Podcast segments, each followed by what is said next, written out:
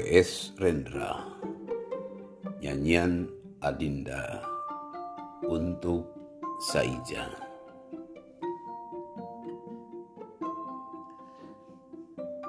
Di kali jodoh Aku menyanyi di malam hari. Kawih asih seperti pohon tanpa daun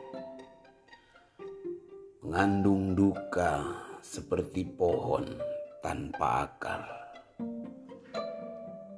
Saat adalah malam menanti pagi. Saja akan tanpa petunjuk dan jejak yang nyata Tembang cintaku yang berdebu mencari kamu. Sebelum sepuluh tahun yang lalu, cintaku tabah lagunya menderu. Tapi kini ia jengah merayap dengan penuh rasa malu akan. Aku telah berdosa tanpa daya. Aku nodai cinta tak lama setelah akan berangkat ke Sumatera. Aku gelisah dalam jaring rindu asmara setiap menjelang masa datang bulan, wajahmu selalu membayang. Rasanya seperti menjadi gila. Setiap kali memuncak rasa rindu, rasa gatal menjalar ke puting susu rasa geli yang lembut di seluruh kulit perut. Sungai darah di tubuhku bergolak.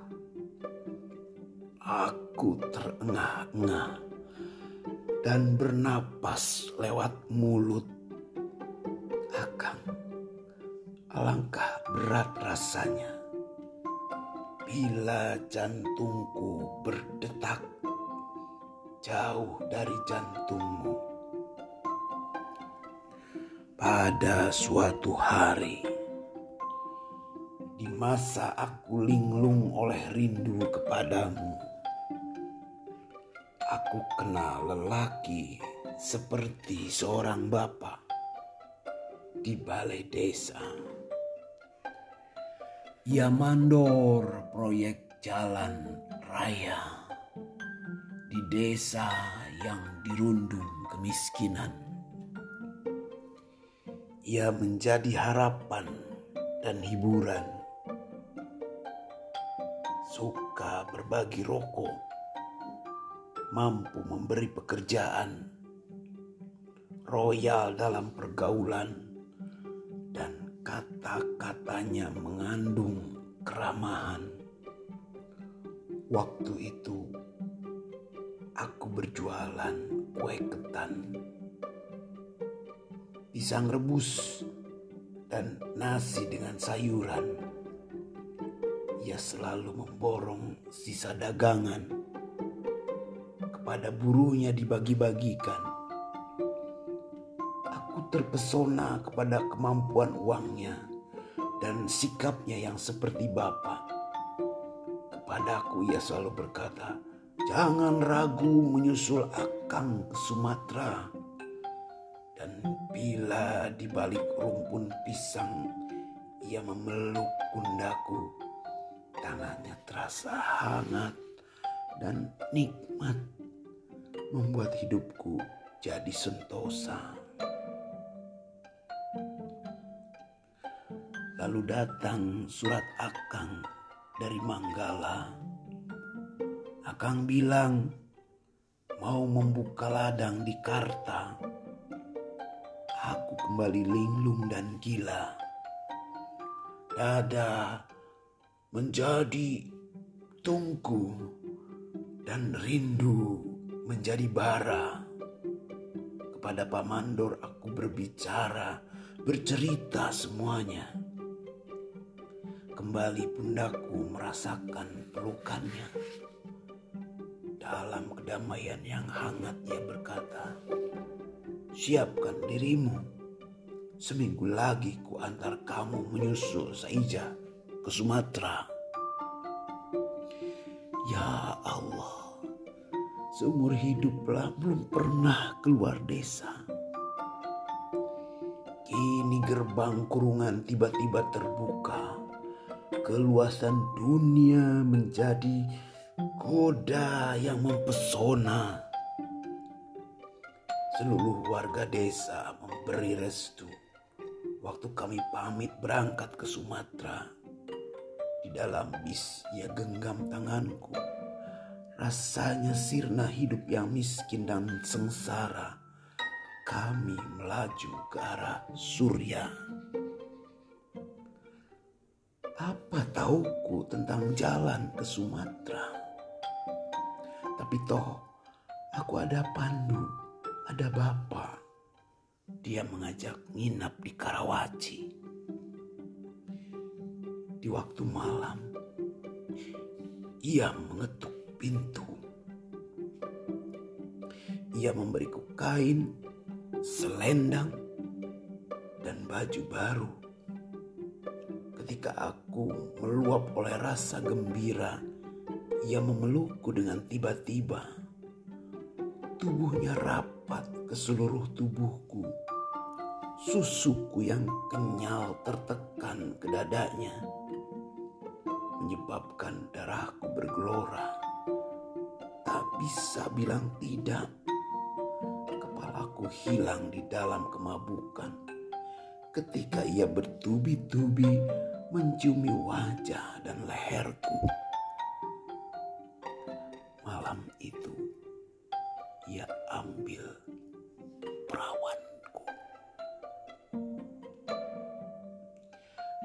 Keperkasaannya menindih kesadaranku. Akang, sejak malam itu di Karawaci, aku telah menodai cinta kita. Aku telah mencamah dosa dan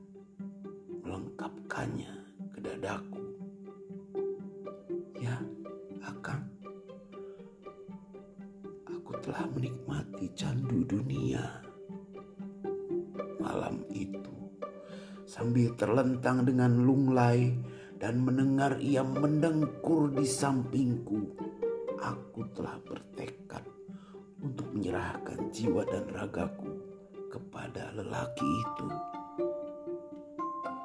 Aku pikir aku akan jadi istrinya.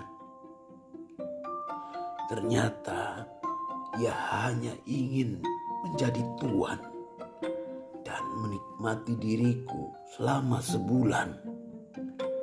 Tetapi aku ikhlas mengabdi tanpa melawan. Selanjutnya, pada suatu hari, ia bawa aku ke Cikupa, di mana semua orang mengenalnya. Memang Memang benar ia mandor, tetapi rupanya ia juga majikan pelacuran. Bagaikan tertenung, aku menikmati cinta dan derita. Aku selalu mematuhinya. Aku menjadi pelacur kesayangan. Di antara para sopir truk menjadi rebutan aku menjadi dagangan yang menguntungkan. Diedarkan ke Karawaci, Cimone, Cikupa, dan Balaraja. Di Cilegon, aku diantri. Di Karawaci sampai ke Merak. di sepanjang jalur jalan pembangunan dan desa-desa yang porak-poranda muncullah gadis-gadis remaja menjadi bunga di warung-warung pelacuran. Pabrik dan pelacuran adalah satu pasangan. Orang Korea, Jepang, dan Jerman semua sudah aku rasakan. Adalah di Cilegon aku pertama kali terkena Raja Singa. Dengan tabah aku lawan penyakitku. Di jagat raya tidak kurang obat-obatan. Dan ketika kembali seperti sedia kala, majikan membawa aku ke Ancol, Jakarta. Jakarta. Oh, Jakarta. Pohon lampu-lampu neon. Sungai raya dengan arus mobil dan bis kota. Langganan yang bersih dan kaya. Setiap subuh sarapan di restoran. Bangun siang terus ke toko berbelanja. Hidup rasanya seperti mimpi. Tanpa bumi banyak yang terjadi tanpa ada yang masuk ke hati Aku hanyut di dalam aneka pengalaman di mana selalu bukan aku yang berkuasa. Segala ingatan kepadamu akan segera aku singkirkan rasa malu kepadamu. Aku benamkan ke dalam batin kebal rasa Raja singa demi raja singa aku kalahkan. Sampai pada suatu hari aku merasakan demam tinggi dan tubuhku serasa tanpa tulang. Sejak saat itu aku dirundung sakit tak tersembuhkan. Sakit kepala sering datang tiba-tiba rasa lemas tanpa daya, kanker rahim, berulang kali keputihan. Bagaikan barang rongsokan, nilaiku merosot menjadi pelacur ketengan, mengembara ke Kalideres, Muara Angke, Tanah Abang, Bongkaran, dan Jati Petamburan. sebagai makhluk setengah bangkai. Aku berlindung di tempat-tempat ini yang sudah sah menjadi gua-gua sampah. Aku bercampur dengan mereka, cendawan-cendawan kehidupan, menghibur para lelaki kumuh yang pura-pura lupa kemiskinan. Akhirnya akan aku tersingkir ke kali jodoh tanpa rumah, tanpa kesehatan, tanpa perlindungan. Kini di malam hari teronggok di tepi jalan raya ini sambil menghadap kiblat ke arah desa kita. Aku merasa mengambang di udara yang gelap gulita Seakan aku mabuk dan mati rasa.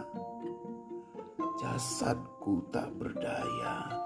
Dunia lenyap, segala macam peristiwa berlalu, namun tanpa aku duga di dalam senyap muncul wajahmu. Akan ada kehangatan terasa di jidatku kepada bayangan wajahmu, aku tembangkan kawi asih yang berdebu. Dengan mulutku yang bisu, biru, terenganga dan kaku. Akan kamu seperti dewa. Sangat jauh dan mulia. Maafkan aku sudah berdosa. Tembangku ini akan ingin bergayut di puncak bambu. Sia-sia. Ia disambar truk gandeng yang lewat menderu. Bila tembangku ini selesai akan